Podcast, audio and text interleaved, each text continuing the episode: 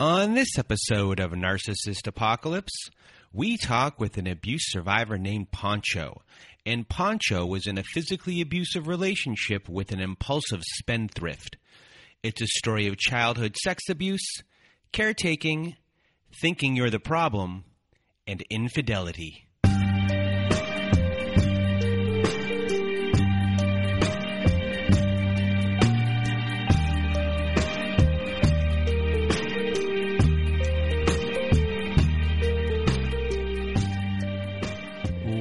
Welcome to Narcissist Apocalypse, everyone. With me today, we have Poncho. How are you? You know, I'm doing really good. I am a little anxious and also excited to finally tell my story and hope that maybe someone else can hear my words and know what I went through and find similarities so that they will not stay in such a bad situation.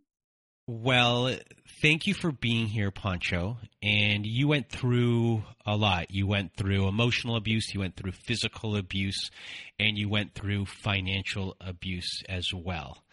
And your story is a little bit uh, different in, in a way because you were in contact with the person before you and you're in contact with the person after you and one of those people in in this story is needed your help. And then the other person we can kind of say right now that they were the opposite of what you needed and could possibly be still trauma bonded to that person in in a way. And even though that they went through something similar to you they were still doing the bidding of them in a way and really didn't have a concern for you at all, whereas you and most do. So, you know, thank you for for for being here because you're to really help a lot of people. So now, without further ado, Poncho, the floor is now yours. Yes, well, you know, I think back of you know, all of ways I get to where I'm at today. And it has to go back to the time when I was seven years old and um, living in a very small town on a dirt road, really poor. And this is in the late 60s. Um, we did not even have indoor plumbing. Uh, we pumped water, and you know, it was a harder life. And so I was the oldest of three kids, and my mom and dad divorced when I was seven. And then my mother took me into town and worked two jobs. And I was there till I was nine years old. Um, and I had my brother was three years younger, and then my sister three years younger than him. So we were there for a couple of years, uh, and I would have visitation with my father. Um, he was an alcoholic, they fought a lot. And uh, I'd seen some of the fights, and I'm the only one at my age that has memories of them together. And as bad as it was between them, um, he was always good to his kids. And he would pick us up and he would take us out to the grandparents, and we would spend time out there. And uh, my mother was dating periodically, always um, not a nurturing mom, uh, more hard, more took care of the needs of the kids. We had food and shelter, but there was no hugs or I love yous or any of that growing up. So when I turned nine years old, uh, she had, you know, dated a few different men. And at this time, this one particular gentleman that was there in the military on some kind of a oh, I guess when they bury a soldier, you know, they'll come and do some something. So she met him at a bar. And within a few months, we had to pack up everything we could fit into the back of his Cadillac. And we were in one state, and then we were taken far away to another state. And immediately she had us go by his last name, which to this day, I don't know how legally that can work, but it did back then in 69, 7, 1970. So I never had contact with my real father or anyone on that side of the family again. And I was told to call this new man dad. And it wasn't too long after being in this new place where I had, had nobody um, to talk to. My mother worked a lot. He was in the military. Sex, the sexual abuse started. Um, and the threats of, if you tell, I'll leave your mother, you will have nothing. And the hard life lessons of more like you're a military soldier. Um, if you didn't do what you were told the way you were told to do it, it would be like I was the dishwasher. Uh, and if those dishes weren't clean or there was grease on those dishes, he would take every dish out of the cabinet, every pot and pan, every silverware. And even though I had school the next day, it would be, you're going to learn to do these and do these right. You change the water, make sure it's hot. I don't care how many hours it takes you to do it. Now, my mother never, you know, ever got involved in any of that. She let him do what he chose. So that, but the, but the sexual abuse right away, um, I, a, as a nine year old little girl, um, got very quiet and uh, very shy, and my grades suffered. Uh, and as this went on for three years, over time, we moved to different places, and I would be woken up in the middle of the night my mother worked nights, sometimes at, at, the hospital as the nurse's assistant or whatever. So he had free rein and he would take me into his room at night. And there's a lot I have blocked out that I choose not to remember. Um, but nonetheless, I'd be put back in bed. I'd be tired the next day at school and not do well. And there was a situation with my brother where he he was six and he nobody had ever taught him how to wipe his bottom correctly. And so my stepfather took it upon him for punishment. And at six years old he made him wear a diaper and a dress under his clothes to school. And my mother did not step in to do anything. And to this day that hurts me more than everything that's happened like to me. But she knew that. She can say she didn't know about me but she knew that because i knew that so there was that abuse. And and again i have no contact with any other side of that the family. Um, then my father my stepfather gets stationed in germany and we leave. And then it was like i was a butterfly. Uh, he left me alone. I came out of my shell. I got more outgoing and a cheerleader and i just felt like life is good finally. You know he's leaving me alone we're in Germany three years. I think everything is going great. We end up going back to the States. And a situation happened, and we're in on base uh, dependent housing and uh, go. I go upstairs. Me and my sister share a room. And like I said, she's six years younger than myself. And at this time, I'm 16. And my mother's downstairs crocheting or something as usual, but my stepfather's upstairs in the bedroom in his bedroom. The door's cracked. It's dark. TV's on. I notice my sister is in there and she's like at the side of the bed. And I just got a really weird feeling. So I called her into the bedroom and I had her sit down and I looked at her and I said, What were you doing in there? And nothing, nothing, you know. And I look at her very deeply and I'm, please tell me things happened to me too. And she started crying, and that's all I needed.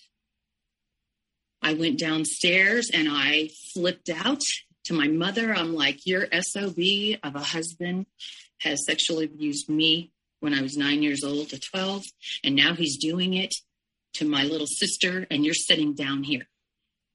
He is sick. He's a pedophile, blah, blah, blah, whatever, right? Okay. My mother, of course, starts crying, screaming, yelling. He comes downstairs. He's crying. And she leaves. She's the victim. And she leaves for three days. And he's in the kitchen. He's got his head in his hands, and I'm 16, and he's like wanting me to feel sorry for him. And I'm sorry. I'm sick. I'm sorry. And when my mother comes back, it is never spoke of again. It is my sister doesn't get help. He doesn't get anything, treatment. We find out, oh, he has to go to Alcoholics Anonymous, but he's in the military and they got to keep up the facade of military guy. You know, he's been in Vietnam, good soldier. So nothing ever became of anything. But it was all out in the open then, right? So me, I want out. I end up getting married immediately after graduation to someone about seven years older than me in the military. That's my out. I'm going to get married and I'm going to get the heck out of here. Never thought of college. I knew they didn't have money, but it was never even talked about. So I marry at that age. I, I stay there for, I don't know, nine, ten months. And then he gets out of the military, moved clear across country, and then the abuse starts with him. I can't go out and drink. I'm only 18, so he's always out drinking and and uh, first time I ever got hit because I didn't want to stay at his parents' house alone, but didn't matter. So anyhow, so that goes on for a few years, and I will not go back home. I don't care. There's no way I would ever go back. So I'm working at, at a bank at that time, and I I get pregnant, and my little first child is nine months old, and I end up catching uh, his father with another woman in my house. So I'm done. I just I can't do it anymore. I'm going to do this on my own. I'm working. I stay. And I end up living with a girl at the bank and uh, in her basement for a while to get on my feet. So that was that. And then, so I end up meeting somebody else that um, a very intelligent person, college ed- educated, uh, great family life, good man. And he has a son also. And so we get together, we end up married. And that was a long marriage. It was 18 years. I know now from looking back from therapy and, and that, that that was the father figure I, I never had. I wished I did have. And he was a good man and a good father and a good provider. But I, I didn't know love. I didn't even love me. How could I love somebody else? So it moved, I move on then to, I divorced him. I go in an apartment because I'd never been by myself. And, uh, I do that for about a year. I meet somebody else. And so at this time, and I did raise a stepson from the time he was three years old. And when I left his dad, he was 21. And even though we had custody of him, he chose to never have contact with me again because I divorced his dad. And it really broke me. I I think one of the hardest things because um, then I I had to go to the doctor and I felt suicidal and um, I still to this day um, he doesn't have contact with me and it broke my heart. But anyhow, so you know, time goes on and I remarry, and I'd had my tubes tied, and so I have my my first child, and then I raise. I have these these two boys, and then um, the husband I was married to for 18 years. We have two girls together, and uh, so I, I just felt like it was a business. You know, um, we ran a good business. He worked a lot. He was out of town a lot. We went to church. I did all the things from the outside. I was a good mom, soccer mom, uh, sang in choir, um, ran the household and it was a clean household and and having the four kids but when i left him i carried a lot of guilt from that and it's like why can't i love him why what's wrong with me And, you know, I never really had fun. I never really did anything. It was just, this is the way it is. But I felt I was living a lie still. So, anyhow, I, I meet then my third husband who's fun and outgoing and, um, he wanted a child. He was six years younger than myself, and I had had my tubes tied. And I'm a giver, so gosh, let me get my tubes reversed and see if this will work, you know? Um, there was only one good tube, and it, I first I had a miscarriage after a month, and I knew he wanted that more than anything. And this is out of pocket because nobody pays for that. But anyway, I six months later ended up pregnant with my youngest son. And I felt like it was a miracle we had him. And he was a good, good father. Um, selfish, maybe. And I ended up leaving that relationship. We had, we had built a house together and a beautiful home, but it was, I guess I just felt taken for granted. It was his money was his money and I paid the bills and he would have his friends and motorcycle rides and all that. And I took care of everything. And he would not accept my youngest daughter. And we went to therapy for that, trying to help fix it. She was 11 years old um, when we got married. And then it just came to the point when she was 17 that it blew up and they were fighting and kicked her out. And that was kind of the end. I'm like, I'm, I can't do this anymore. And so, hmm. so at this point, you have had three marriages. You have five children in total? No, well, the oldest was my stepson. So I've had four children. Four children in total. Mm-hmm. And within these relationships, they've all been a bit different, different circumstances. You know, Yes. the first one was abusive. The second one, nothing wrong with the guy, just didn't love him. Thir- third person uh, started off, you know, pretty good, but there was the selfishness taken for granted, and and you leave. Yes. And with your childhood, you know, you were someone who was became voiceless, told, uh, you know, n- you know, things you learned were like not to talk, even though you did eventually, you know, once something happened to your sister, not you, uh, you then did something. You you were used to chaos. You were obedient. You were not protected. You were quiet for a large period of your life. And the biggest thing here is the example that your mom set for you, which was abuse can happen. And even though abuse is going on, that at the end of the day, she went back to it and things were to be normalized again as if nothing ever happened.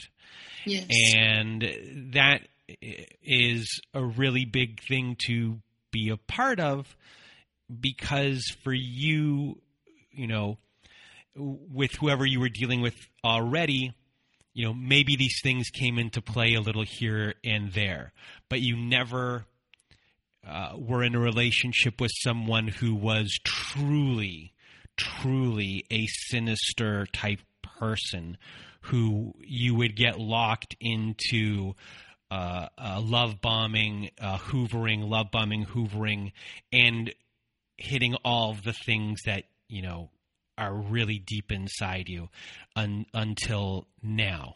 So Until now, right. so tell us, you know, where did you meet this person?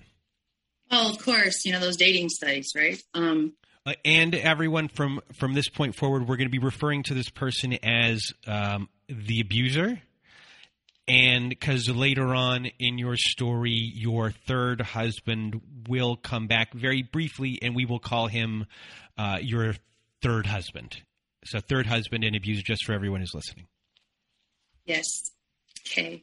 So, so I'm, yeah, I, I start meeting people on site and, you know, coffee, dinners, whatever. Um, so when I meet this person, I, you know, thought, oh, he was very, very charming, handsome, well dressed, and but he lived in his ex's basement, and I didn't, I didn't like that idea. I thought, why would you be living if you're divorced? You know, what? A, that's kind of weird to me. Uh, so I didn't plan on seeing him, seeing him again. Well, he called me out of the blue three weeks later, and I did find out that that was by mistake later on. Uh, it was meant for some other girl from the dating site. But he's like, oh, well, do you want to go out again? And I said, well, are you still living in your ex's basement? And he goes, oh, no, I'm getting an apartment. Uh, it should be, you know, next week or so. I'm just waiting to get in. And I said, oh, okay, then sure. So that date kind of sealed us more together. Um, had a great time. Uh, you know, when he he could be so funny and uh, just you know dancing and um, smothering you with he pays for everything when you're out and all those kind of things. And I thought, wow. And you know, for a guy his age, pretty you know pretty good looking guy.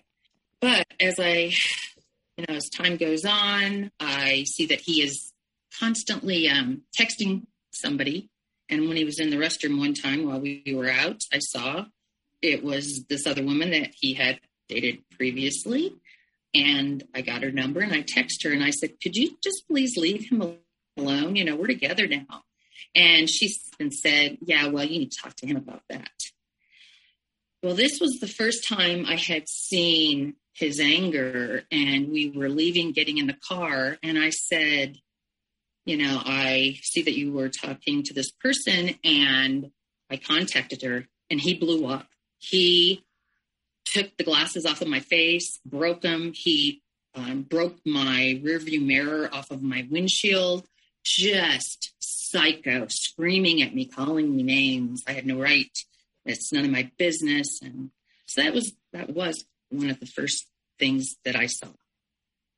So after that happened, what were you thinking to yourself? I thought, my my gosh, why did this trigger him so bad? I mean, I really didn't get it. Really didn't get it. And it came down to I I said, if you want to continue seeing her, that's fine, but I won't be involved in it.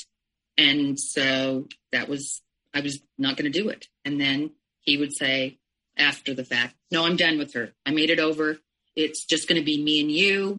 And, you know, I had a rental property, so I had planned on moving, getting the renters out, moving into this property and out of the apartment that I was in.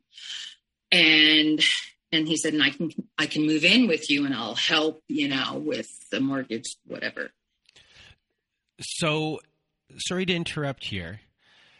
So, when he breaks the mirror off, mm-hmm. he then, you know, you say to him, you know, you can ha- go have her, you know, and then he pulls the I want you. Mm-hmm. Here are the ways that I'm going to do that. Here, you know, I, I I'll move in. Shared future. You are coming off of a third marriage. You have four children. You know, I'm not sure how you feel about yourself or your situation or anything like that psychologically here to take that behavior and then not look at it. Are you saying to yourself he's choosing me? Like here's this great guy he's choosing me yes. Yeah. that's what i was doing. Mm-hmm. he had a choice to go to someone else but he's choosing me. Now that other thing is is gone. Right. Okay. So so he did you know he we and he was excited. He moved in, and mind you, he had been married for I don't know 22 years, um, but I think the last 10 of them they went together, and then just so happens that person that he was still talking to uh, with me had sent his his wife at the time pictures of them together to bust him out to make him be with her which caused them to then divorce, which then he moved into the basement. and I do find this all out later.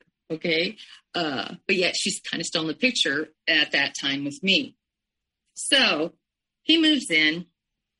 He comes with, he had given his house and everything to his ex of 22 years, and they had two adult daughters together. And he basically came with two used vehicles. That's it. And his salary was not even as much as my salary was. So he paid half of the mortgage at that time, and that was it.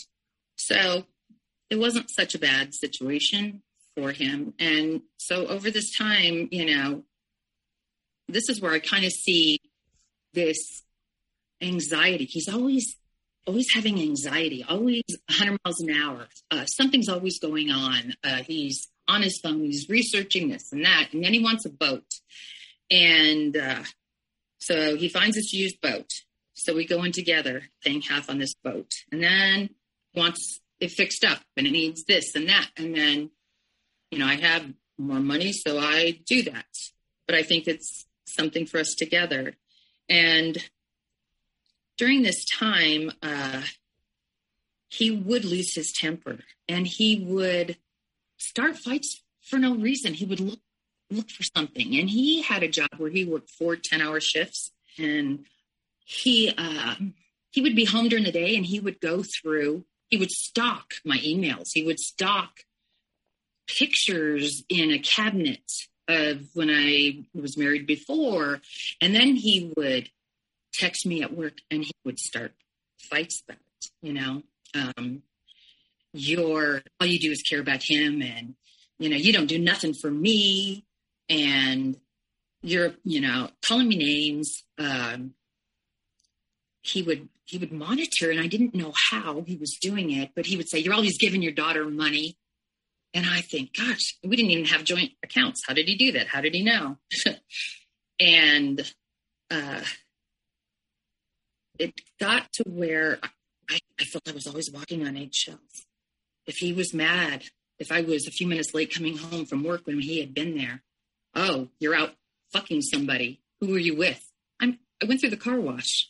It was like I had to be accountable to everything I, I did. And he said, you never do nothing for me. That was always the thing. You don't, you, you never do nothing for me. And, you know, I would try to say, well, gosh, you know, I spent money on this boat or I, you know, it would be, yeah, reseating everything, or we're going on a trip and I'm paying for it. Uh, I bought the groceries, I paid all the utilities, I, you know, um, it was never enough. Nothing was ever enough. So he wanted to start fights. I would find things that were broken of mine, you know, when he would get mad. There was a watch I had that was a nice watch. It was broken into pieces. And then I'd ask, how did this happen? This was up here. I don't know. You know, uh, I knew he did it, but he would never admit to it. And if we would start doing any kind of uh, fixing up of the house, and he would start a fight. He ripped up all the plants I planted out in the garden. You know, it was just crazy anger, throwing things outside of mine. And one time I had just had all I could take, and I said, You know, I want you out. I want you to leave. And I got in my car as he's calling me names and throwing stuff at me. And I came back later, and we had bought a washer and dryer together and just put all new wood blinds. And these blinds were, you know, custom because they had to fit all the windows. He had taken a sledgehammer and he destroyed everything. I mean, I walked in house. I just could not believe the damage that he did, and he was gone. It was crazy. Did I call the police? No. the next day, oh, he's so sorry. He just lost it. I kicked him out, and he's going to fix everything. He's going to replace everything. And he did. He would always fix it we'd go out to a club. And he liked to always go out. He didn't want to be home much. He wasn't that kind of person. He always wanted to go go go be seen have drinks and it would always be an argument. He would drink and do shots. And then if i was dancing to some music one night there were all these girls up there I was dancing. And the next thing i know he comes out of the bathroom and he's like you fucking whore. And he leaves. And i'm driving and i'm I go pay the check and I try to find him. I can't find him. And I go to my car, and he had taken a rock and sh- and shattered my windshield. I couldn't even see out of it, and I had to drive home. You know, not knowing where he was at, what he was going to do. You never knew what kind of toxic stuff. So it was psycho, off the charts, and and it was like I didn't even do anything. So you say you didn't do anything, but at that time, did he make it seem or convince you that maybe you did do something? Yes, he did the next day after he came back to tell me what happened. He said that there was a guy up there dancing too, right behind me, and that I was with him, which I didn't even ever remember seeing a guy up there, period. But that's what he said. So it was basically that's what he saw, that's what I did, and that's why he did what he did. So after those things happened, and he'd have these stories of why he did these things, taking the blame off of him and putting it onto you, or at least onto something else. Then he fixes something, you know, takes care of it the next day, and then because of all of that being very confusing, once again, you know, you are able to look at it and say, like, makes sense. Well, yeah, kind of did. I thought, well, if that's what he thought, but you know, I, that's I started questioning why is he like this? And back at that time, this is like oh 2012 maybe. I never heard the word narcissist, but I knew there was something wrong, and so I started googling um, anger zero to 100 in seconds, um, trying to find out what is wrong with him where he is so over the top Jekyll Hyde.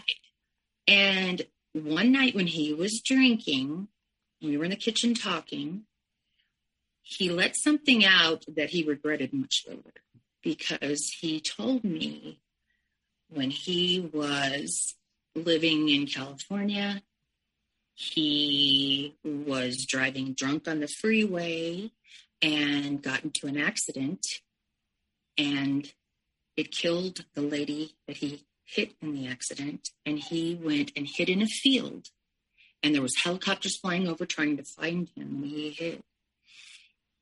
And the girl he was dating at the time happens to be the one he ends up marrying which her her brother was like the sheriff and he ended up talking him into giving himself up and he did go to prison for what he did i don't know exactly for how long but then i thought again, me, caretaker, want to fix, want to love him, want to show him I'll, I'll always be there. I, I could understand, oh my gosh, how horrible. And you paid for that. But he told me that. And uh, I, I kind of banked it, you know, I didn't really think a lot about it. But even as abuse would continue, I finally thought, you know what? I'm going to reach out to his ex. Um, I had met his daughters. His daughters were just beautiful people, you know. Um, so I reached out to his ex saying, Hey, could we meet for lunch sometime? Uh, just trying to understand, you know, what I can do. So I did meet with her and I said, Did something happen in his childhood to make him so angry all the time? And and she said, Well, there was something that happened. And I I said, Oh, was it this? And she goes, Oh, he told you. And I said, Yeah. She goes, Yes, there was that. And um, he grew up in a, and I don't know a lot about it, but Seventh day Adventist home where they church on Saturdays and stayed with the family, went to that kind of a school. Um, I, I, I'm just not sure exactly what happened in growing up. His father, I think, did cheat on his mom, but why all this anger? I just thought there'd be something more than that, you know, to make him so crazy. So uh, I befriended her and um, thought, well, maybe, you know, I could have them over. I would do cookie day Christmas and I'd have my adult daughters come over and I invited her and her daughters and thought we could do it as a joint thing. You know, why can't we all just get along, right? Um, I told him that I had asked her to come. And he got so angry at me for doing that. And I had a company Christmas party that night. And we planned on staying at the hotel because we would be drinking. And I had a lot of coworkers there, and we were all in the bar afterwards. And something was brought up about, yeah, we watch out for her. You know, she's single, and we just want to make sure nobody messes with her. And he got very angry about that. So I am up, passed out in the room, and he comes up and he wakes me up and he starts throwing me across the room. I am then throwing up and it's everywhere. And he's telling me that I must be screwing these guys at work. Why do they care? That's, you know, it was just insane. It was insane. Um, but always the next day, you know, he's going to make up for it. It's going to be better. He promises. When his ex-wife told you oh, maybe a little bit about him or maybe a tiny bit about his past which she could offer did the person inside you say i can fix this person did you see this as a challenge in any sort of way? Yeah that's what i thought you know? I thought if i can just love him enough if i can show him that i'm not I'm not going to leave him, even though he had this horrible thing he did. Um, I'm going to be there and I'm going to fill that hole inside of him. And I, I would buy things. I would, you know, every whim of things he wanted, he would bounce from this to that to wanting this. It, it was just constant, you know? So I thought, yeah, I can love him that much. So at this point, you aren't necessarily seeing him as an abuser per se. You're seeing him as someone who's had a, a rough upbringing and he's doing these things because of it. You've seen these good sides of him and you feel that if you love him enough that he can he'll stop and he'll be this thing that you've always wanted, this thing in your mind that you've always wanted and needed. Because when he was fun, he was so fun, and you know, going boating and um, you know, having some of the family come out, and so I thought, yeah, uh, I can, I can do this. I can, I can get him through this rough patch, and we can have a good life. I had no idea. I mean, I started I started like copying all the text messages because it would start off good during the day. Good morning, hi, love you, you know, blah blah. And then if I didn't answer right away, it would trigger him. Like, oh, I didn't have time, you know, but I'm busy. I have a busy job. And he go, oh yeah, you just gotta yeah, show your tits to everybody. But I thought he's so insecure. Why is he so insecure?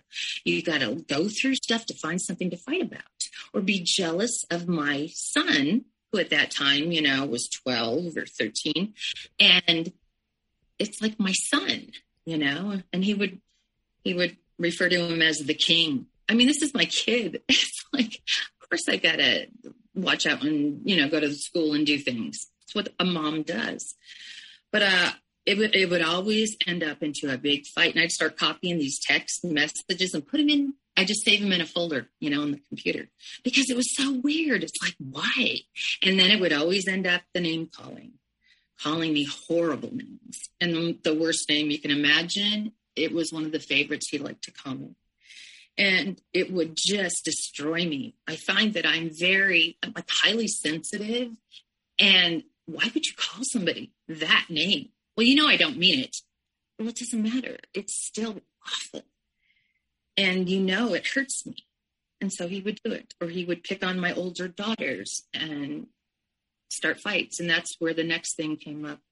We, we had, he had got down on his hands and knees and he had asked me to marry him and he had got a ring and I accepted. So I had this ring and we um, had went out that night and he had had a dui prior to meeting me so he could not drive and drink because he had to have a blower in his car so i was the designated driver we were out at a, out at a place, talking, having a, good time. And then he starts turning into, okay, he's going to badmouth my kids, which he knows is going to get me riled up.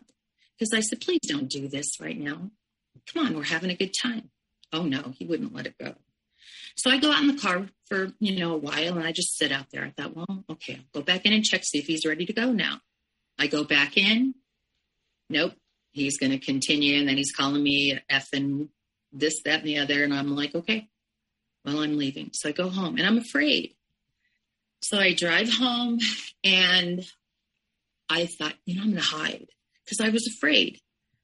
And I go into where I had a lot of storage stuff in a spare bedroom, a big screen TV in there that wasn't being used. So I had a sleeping bag and I just got behind it. The light was off and I thought maybe he'll, when he gets home, he'll just go to bed, sleep it off. Well, he had come in and was looking for me and he found me and he he drugged me out by my hair into the living room. He sat on me and I want my effing ring. You're you're effing this and he I've never been punched, but he punched me three times in my nose, in my face. And I could feel the blood splatter. And I'm shocked because to ever be punched in the face, it's like everything rings, you go numb, you just, I was so, and I'm just crying and he's sitting on me. And, you know, he's like six one, two ten, I don't know, um, and punched in the face. You punch a woman in the face. And, and he rips the ring off my finger. And I, I crawl back to the spot and I had had my phone back there by that TV in that spare room and I'm crying. And I just dial 911 on my phone, but I don't talk. Well, he comes back in there. And so it was on and they could hear him yelling and hear me crying and blood is all over still everywhere. And within 10 minutes, I hear the doorbell. And I go down to the door and the police are there and they look at me and they said, Where is he? And I said, oh, I'm not sure. Well, they found him out in the garage and he was hiding behind the car, uh, which I find what a pathetic, you know. Here you're a big man, you can punch a woman, then you're going to go hide from the police. But they ended up taking him, zip tied him, put him in the car, and uh, came in for my took pictures and my story and then they took the ring out of his pocket and gave it back to me and took him to jail so and you know i never even went my nose was spread across my face and the next day his daughter had to get a hold of me and ask if she could come and get some of his things because he couldn't contact me and she saw me so she knew and uh, but I didn't go to the doctor. I wished I would have at that time, but I didn't. I didn't know my nose was broken. Didn't find out till later. But uh, even after all that, he ends showing up at my house after a few days. He's apologizing. Of course, they're going to make him go to anger management. That's going to fix everything. He's going to go to anger management. He got fined and did that. And they wanted me to make statements, you know, the victim's advocate. But I said, all I want is for him to get help. I just want him to get help. And thinking that would do it. so after, you know, he's going to these classes, it had been a few weeks. I'm letting, I let him back. I hear him down in the basement talking to somebody. It's weird. I just like, what the heck, you know? Uh, come to find out, it's another woman. Hmm after all that. So then I kick him out and then I, he gets an apartment. So he's out for a while and, uh, he ends up working his way back in again. You know, uh, my, my son's father, my ex husband ends up getting, uh, told he has cancer and there's this surgery that he can go and get and it might save his life so he has to go to another state, and it's only done in three places in the United States where it's appendix cancer. It's very rare. They don't know a lot about it. But what happens is all the tumors, it's like this gummy stuff goes all over all the organs inside of your body cavity. and it um, had went through his stomach lining, and uh, it it was really bad. So they end up taking out everything out of him, and they scrape all this, these cancerous gummy things off, and they put chemo in there for 90 minutes and swirl it around. Then they put everything back. He lost his gallbladder, his spleen, part of his uh, kidney, some of his diaphragm, and the stomach lining. Uh, they say he's going to die because it keeps leaking. So he's in another state. And so I asked the abuser, Will you come back and just take care of the dogs? Because I have to drive because they say he's not, my son's dad isn't going to make it. And so it's a 12 hour drive. And we go up there and, and this man had went from 175 pounds to 100 pounds and he was had all these tubes and a breathing machine and and uh, they my son just you know we wanted to say goodbye. And i saw him and i i just went to the floor passed out. I just couldn't believe it. Well that guy ended up pulling through he was up there for three months and ended up when he came back they flew him back here. He was in the hospital. They removed his stomach. I didn't even know you could live without a stomach but you can. And he had a little pocket and he had to be fed you know uh, in his stomach with liquid. And, but anyway, he was skinny, but he was alive. And so my abuser ends up coming back in after that, right? Uh, but then he's jealous. He's jealous that I'm helping my ex. He has nobody but his son and myself. So he's jealous of that. So I don't tell him everything. And um, abuse continues. Okay, so so uh, we drive to Tahoe and don't tell anybody, and we get married. And it was really weird. He cried. It was just him and I, and you know, he cried, and I didn't quite understand. There was no consummating anything either the whole time we were there, which I thought, well, that's really weird. But uh, you know, I just went with whatever. So we go back and we tell everybody, oh, yeah, by the way, you know, we got married. And then um, it's like, okay, we're going to fix up that rental property that I own and take some money out because there's quite a bit of equity in it. And we're going to add another garage. We're going to redo the kitchen um, and then put a name on it because now we're married. So I do that. Well, so it was a year after that. Um, my ex, is not doing well. He, when you've had this kind of surgery, your esophagus, it constantly has to be stretched so you can get food down because he started being able to eat, but he had to go in like every six months and get it stretched. So I would take him and I wouldn't tell my abuser because I knew he'd flip out. So I would I would take my ex and we got we got to be really good friends again, you know. Um and he was sorry for the way things ended with us, but we, you know, I, I was just there for him. And so it ended up uh, he his esophagus was still open, but the scar tissue from all that surgery had caused a the blockage in the intestine the food wasn't getting down. And they can't open you back up again once they've done all they did to him. So they tried to go in through his throat to see if they could make an opening through that scar tissue, and they couldn't. So they gave him two weeks to live. And I just tried to be there the last two weeks and help him. So by doing so, I helped him do a trust for my son. I, ha- I I was still on the property that we had had and built together that he had. It was a bigger home, a lot more expensive. And he wanted me to finish, you know, having my son uh, finish high school in this neighborhood, in this house. And it was a lot nicer. So I said, okay. And so I moved as soon as he passed away um, I moved into the house with my son and the animals, and my abuser stayed at the other house to get it ready. He was there for three months and to get it ready so we could sell it.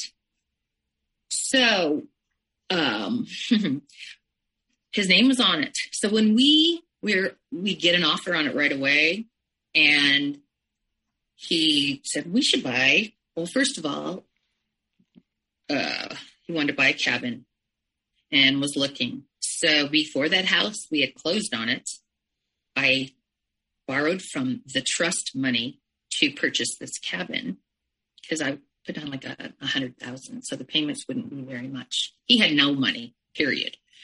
So the trust had a you know fifty percent um, investment in it, which saved me later, and him and I had just then split the other 25% each. But we buy this cabin. And uh, then we move into this house. And he wanted to be on the mortgage on this house. And I had done the paperwork. You know, I was going to turn it into the title company and have his name put on. And I had it all done. And so we're only in this house maybe a year together we had bought an RV. It was a used RV, but we had bought that. We had bought another boat because, oh, he needed a new trailer for the smaller boat. And, oh, but you could get this whole boat and the trailer and it didn't run, but, uh, gosh, you know, he could fix it. He can fix anything. so now we have two boats. Um, and his name's on both of those. And we have an RV. and both names are on that. And we're here in this house, and it starts, and it's I re- he got angry and he put a hole in the master bedroom door, and I I'm like, you are not going to do this. You are not going to do this. Um, this house has made it all these years. It's never had damage. I'm not going to ha- let this happen like it did the other. Because the other house, anytime there was an argument, he took out the railing in the other house. Like I said, the blinds, the uh, washer dryer. He kicked in the bathroom door so many times because I try to run away from him because he would attack and try to lock myself in, and he would kick the doors down. So he was always replacing doors. Um, it was just artwork. Anything that was mine, he would destroy it. It didn't matter to him. So, so we're we're in this house and nobody knows the things that he did to me. I would always hide it. Nobody ever knew what he did. I had to go to work one time and I had the worst black eye. I had to go to work and make up a lie because I didn't want people to know. I felt such like a failure, you know. Here, I'm smart. I'm, you know, fairly successful. I why is this happening? I, I, I couldn't let people know what he was doing to me. So I'd lie. And uh, it wasn't until, yeah, the last thing, which it wasn't, and I remember him saying, I didn't even do anything. It wasn't even that bad. We'd had friends over, we were playing games, and he was he was bullying me like he would do, or belittle me and put me down in front of people. I could never do anything right. Uh, and was talking about my birthday was coming and I thought, God, it'd be fun to have karaoke party here. We got a nice basement, you know, we can have it in. And I was talking to this friend and just saying, gosh, maybe we should do something like that. Let me know. And they Ubered home. And as soon as they left, he turns around to me and he said, You fucking bitch. And I was like, What?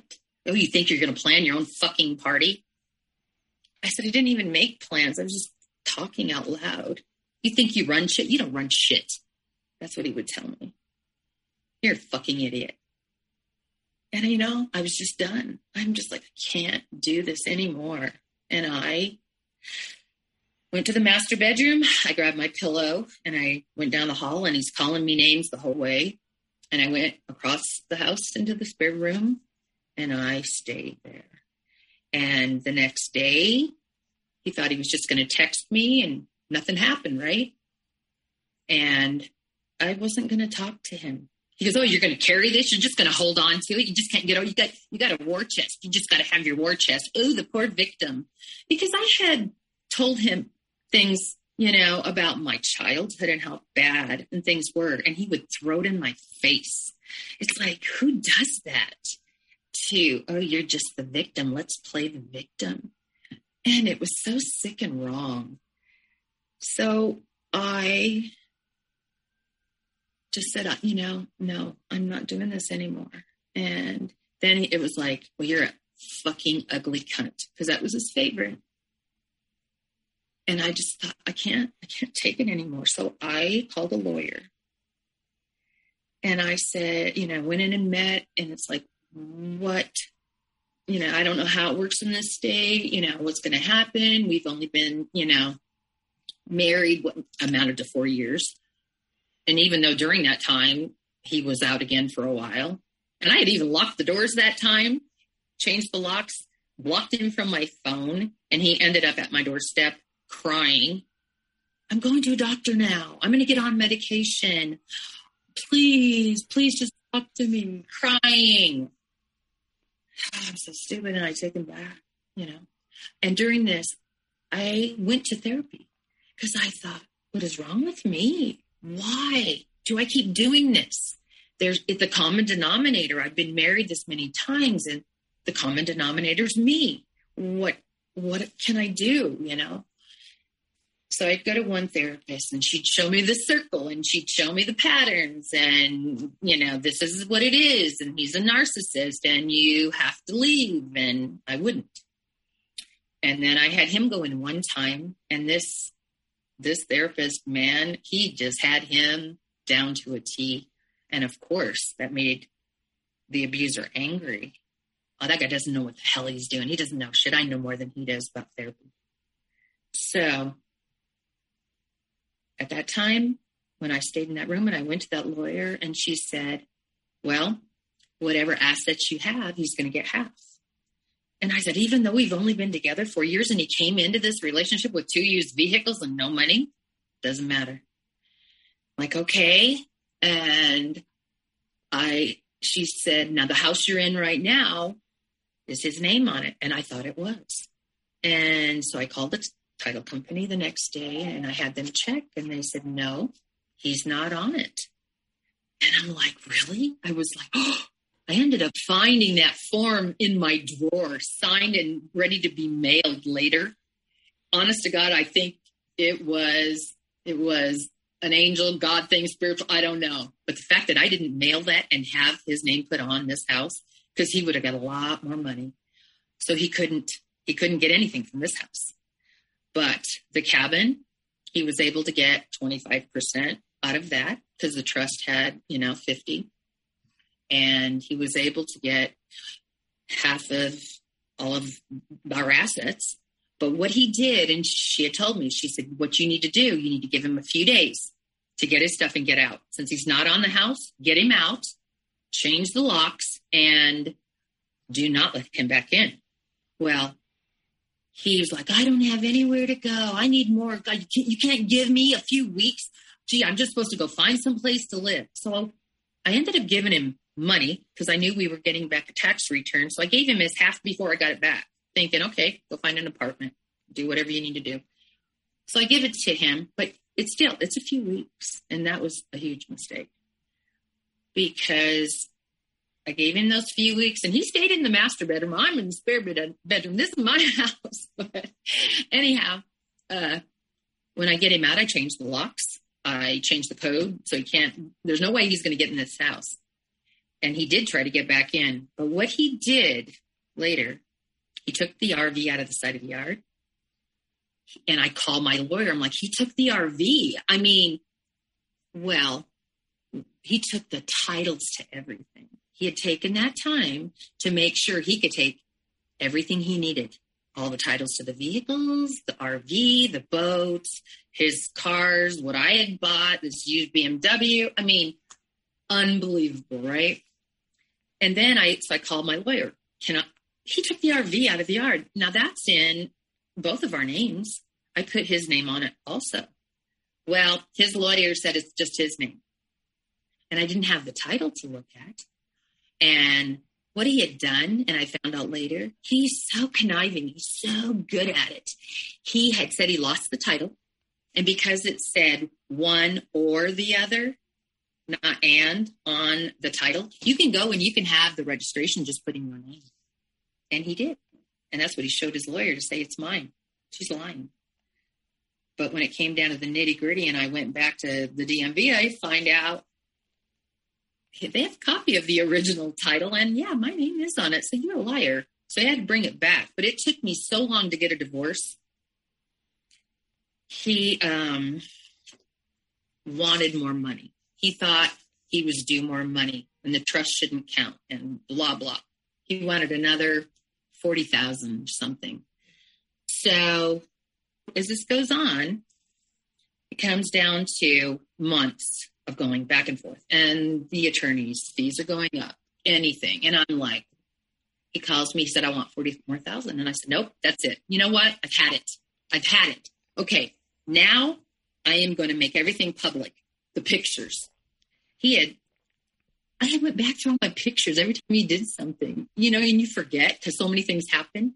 Three months before I kicked him out for the last time, he had choked me in the middle of the day not drinking, just because I was going somewhere and he didn't know. He choked me in the bathroom and said, I could kill you right now if I wanted to. And he squeezed my neck so hard. And I just stared at him and he let go. And so I took pictures of my neck. So I saw those pictures from three months prior to me kicking him out. Then I'd even forgot. And I tell my lawyer, and he says, You need a restraining order. And if a man says, if he chokes you, says he will kill you, he will kill you. You need to stay away and never go back. And so I threatened him. All those pictures were going to go public. Now you got to understand, he works for a I, I, I honestly was going to put everything all over social media. I, I told my attorney, I've had it. I am going to show these pictures of the black eyes, of uh, the police report. I went down and got that police report and the pictures from when he broke my nose and the statements. I said, it's all going out there. Oh, you fucking liar. You don't have anything. I didn't do shit. I said, I've had it. It's going to happen. I'm not doing this anymore. I want it finalized now. And within 30 minutes, I get a call from my lawyer. Okay, he's he's ready to settle. so that did it. That was the ticket because he knew I wasn't lying and got the divorce. So, you know, time goes on, right? he uh, he contacts me periodically during this time, which is really weird, out of the blue. Um, things. One night it was I was sitting on the couch and I get a I get a text like, "Why can't you mind your own business? Why you got to stir up shit and get a hold of my girlfriends?" And I just start laughing. I'm like, "What are you talking about? I haven't texted anybody. I could care who you're with. I don't know." I go, "Oh, still playing that same game, huh?" And I thought it was kind of funny. Thank God I was done with it but I mourned. It's so weird. You're, you know, you're in love with somebody. You've been with them for so long.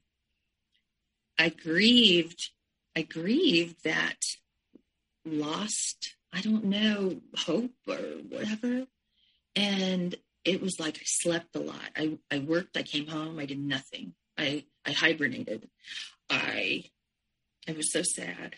I felt so broken. And I knew I had to just get through, and it took months. But then it's like I had family come in town, and out of the blue, I get a text. Um, it was, I miss you. Now, this has been a year after. I'm thinking, what the heck? I don't even answer it. And I showed my sister, and it's like, what the hell? Then later again, I go on a high school reunion trip, back to Tennessee, and I get a text while I'm there from him. Are you okay? Okay, now this is weird. It's like, what the heck? We don't have the same phone accounts. How could he know where, you know, this is weird. Why would he, you know? Come to find out, okay, so that was in October. And then the, the next end of January, the person he was with, something horrible happens. They get into it. And he breaks her nose. He goes to jail. she contacts me. And in March, she tells me this story and how she found out about what he had done to me because it was in the police report also. And she she filed charges. She wanted him to go to jail. She wanted him to pay. He broke her nose. He chipped her tooth. Um, it's they did not get married, okay? And this is where it gets good because I find out she's she's kind of a bulldog, and I wished I'd have had the same in me like her. But she, you can't stalk somebody, but you can hire a private detective to do stuff for you. And she had him had a GPS put on his tracker put on his car, and she was tracking him and finding out all kinds of stuff, his MO, what he does, and matched and moving on to always the next, the next, the next woman. So she says, I'm, I'm, I'm taking him to court. He needs to pay for what he's done. He needs help. He's an alcoholic. And so she pursues, you know, him going to jail. And so he gets, we go to jail, we go to court and she asks me if I will help her. And I say, you know, I will give a statement, an impact statement. And it's a Zoom court because of, you know, COVID. So I'm online at work and I sent in my impact statement of what I've gone through with him. And um, his ex wife is there to stick up for him, the one he was with for 20 some years saying what a good guy he was and all those things. Um, but the judge had my impact statement and then he had the record of what had happened. So he sentenced him to only nine days in jail. Okay. But it was a two year probation. You cannot be out drinking. You cannot be in a place that just serves alcohol. And you were going to go in and test randomly for alcohol. And if you do not abide by the probation, you're going to end up back in jail. And otherwise, it would have been 365 days in jail for what he had done for the uh, assault. So, anyhow, so this bulldog girl, she tracks him and she gets videos of him out drinking with his family, with his ex wife, too. And the PI, you know, has it all on video and even makes sure to ask the waitress, uh, I'll have what he's having. uh, because they're not really doing anything with the probation thing. It's like, oh, they have so many cases. It's like the guy knew it. He could get away with it. But during this time of her tracking and her telling me things, I go into my cell phone service provider and I'm like, you know, I am not on the account with this person anymore. How could they track me? How would they know? How would he know where I am? So they start researching. Well, what I found out was we had Apple Music and he paid for the account. He was the manager of Apple Music. So myself and my son were still on that account. He could track my phone where I was at that whole time. No wonder I'd get these weird texts. He knew where I was. He would go to my cabin. He knew when I was there and when I wasn't. He took this girl and she told me everything how he said, oh, I cheated on him and he had to leave me and I was a whore and he paid for everything. it was like lie after lie. And um, so I was able to cancel that. It wasn't going to track me anymore. Uh, so they buy a cabin together right across from where mine was, a lot nicer. Uh, they're not married. So now she has a restraining order against him, hasn't seen him in all these months, but is having him followed. He gets a lawyer. He's going to force her to sell it. He hasn't paid a dime since, you know, all these months. Um, and so she has to hire a lawyer that she's going to fight it. Why should I have to give him, you know, sell this and give him half. What he did, and this is how smart he is, he had some cash that he borrowed from his 401k to put down on this nice cabin. And she had told him, I'll, I'll give you back your money. Nope, that wasn't good enough. But what he did at closing, he couldn't be on the mortgage because his credit was so bad that at closing, when he he just decided to show up and said, "You know, I put down some cash. I think I should be a, on this deed also." And it was so like spur the moment, whatever, that she allowed him, and it was joint tenants on this deed. So there, he had a loop, I guess, to be able to um, maybe force her to sell. So this is going on. And she's like, okay, I just hired the lawyer, but I shouldn't have to give him half, but I'm going to see, you know. And of course, values have gone up like crazy since this time. And so she's going to fight it. Well, it comes down to November. And the couple that was here the night I was playing games that I kicked him out for the last time, I get a text from her. And she's like, I'm so sorry to hear about, you know, my abuser. And I was like, thinking, what? So I call her and I said, what are you talking about? She goes, oh, you don't know? I said, no. She goes, he's dead. And I'm like, what? And the only thing you know, we didn't know is, gosh, did he have a heart attack? What? Well, he had always had atrial fib, and I had him on my insurance. He had been shocked back into rhythm numerous times, blah, blah, blah. He had to take medication. But I guess the whole time he was with this new girl, she said he never would take medication. Didn't like how it made him feel. Plus, he drank a lot. I think he was a ticking time bomb. So, where this is, gets interesting now here at the end, he uh, was home this day. He was off work. Normally, he would be working that day. He was out back living with his ex in her basement, out on the patio, like one o'clock in the afternoon. She walks out, she finds him dead. Uh, so the girl that contacted me, his ex girlfriend, goes to where he works and wants to know what they'll tell her what happened what what happened this and that person that is the head of the thing says well he took the day off because he was supposed to pick somebody up at the airport and so he switched days with me but he never made it to the airport and come to find out this person he was supposed to pick up was another woman from another state she called there looking for him, and he had to say, well, he died. And he was already having a girlfriend here, somebody else. and the two didn't even know about each other. But when it came time for the funeral, they were both at the funeral, which I find kind of, you know, ironic.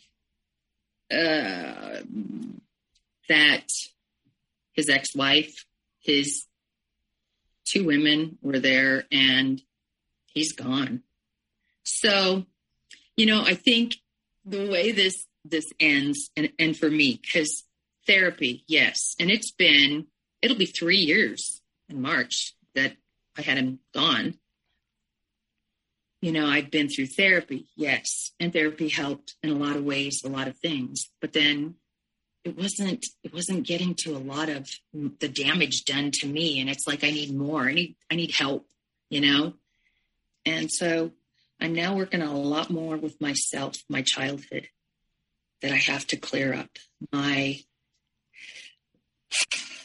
the insecurities i i know what a narcissist is now you know i know the i know the signs and i will never ever ever be with somebody like that again so I've come a long way and I, I, I just think about, and I don't know if you've ever seen the movie. Um, the name of it is, uh, and it's with Julia Roberts. It's Sleeping with the Enemy. Sleeping with the Enemy. Okay, thank you. I had written it down. I can't find my note. So, you know, you think of that movie and the control, because that's the kind of control I lived with for a long time he would always be right about whatever. And there was a thing with her, you know, the towels had to be all straight. And then she finally was on her own and she then she messed them up so they weren't straight. So there was a thing here where I had to have all my glasses in the house turned up where I had always had them down. He said, You don't do that. You don't put glasses in the cabinet upside down. You know, it's dirty on the bottom or something. And I'm like, Well, you have them up and then there's dust or spiders or something get in it. I don't know. You're wrong. You need to do it this way. So it was always his way. I just want to keep the peace. And so when all this is done and he's gone and I'm unloading the dishwasher and I'm going to put the glasses away and I'm putting them up and I'm like, oh, I don't have to do this. And I just went through everything, just, oh, oh they're all upside down now the way I wanted. No more control. It's been so hard to find me again. I'm happy. I'm positive. I laugh a lot. Um, I had lost myself for so long. And it's hard, you know, my older daughters, they had no idea the things I went through. And so, you know, they know a lot of it now. They're going to know all of it if they listen to this. But, uh, you know, I, I know that when you, you know better, you do better. And that's a Maya Angelou saying. And I know better now and I am going to do better. And I've learned to love me and put myself first. I'm a good person and I care about people. And sometimes there's people you just can't fix, you know. It's kind of my story. and if you had any words of wisdom or advice for people listening, what would it be? You know you know inside it's wrong. You're being treated wrong. You know it, you feel it deep. And you have to search to find the strength to stop the pain. You know, know that you matter, that nobody should be treated so horribly. And I know, you know, with my childhood, and it's just like, gee, it's like dysfunction, and it's a normal thing to have dysfunction, but it's not. You know, you when you know it's wrong, you can't take it. Search it out. You can't fix everybody. Fix you. Fix you. Find the strength. And it took me a long time because I didn't reach out to people, but I started researching things and researching. You can't fill a hole with some people. It's just unfillable and they're not going to change. So you can only change you. And don't believe the horrible things they say about you. It's not true. So that's, I guess that's the advice I give them. well, Poncho. You're laughing when we say poncho. It's we we uh, there's a reason why why that name was was chosen. So I really want to thank you for for being here today. This was not an easy story to tell. This was not an easy story for people to listen to. You were able to tell your story today in a way where you conveyed your feelings very well, conveyed your pain very well, the depth of where you sunk to. And you're able to put words into people's mouths as far as your feelings go to help explain what they might be going through as well for the first time. Gosh, I just, if anything, if anybody out there can relate to anything that I'm saying, just know you matter. Don't believe the horrible things. You're not an idiot. You're smart. You're beautiful. You're loving. You're caring. And they know that, or they wouldn't have picked you. They know that. And that's what they prey on. And you know, just like that, just like how you said right there, you know, eh, you people can hear it in your voice, you know, that you care. And I think that goes a long way here today that you care. You care about everyone that's listening today, and you care about everyone who's listening to leave, to get better, to take care of themselves.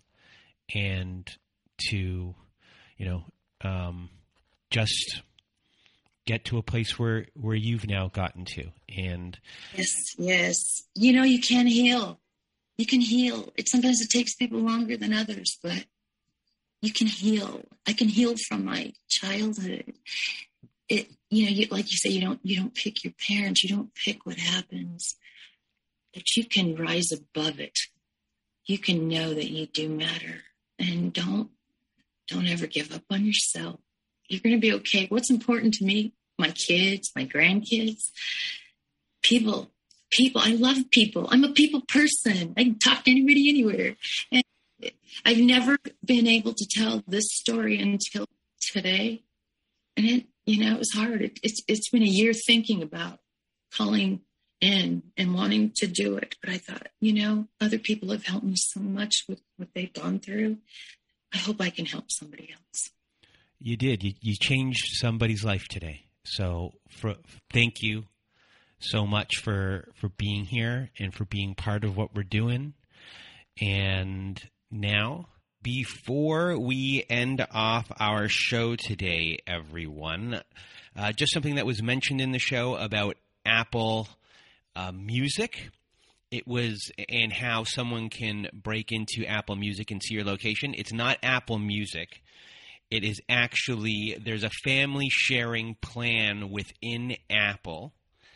And if that family sharing plan, if everyone within the plan has their location services turned on, then whoever runs the actual plan can see where everyone is. So that's how everything was seen uh, through that uh, plan. And I'm sure I think part of that plan, um, you know, they also received uh, Apple Music, but it was the family sharing plan through Apple. So just to clear that up with everyone.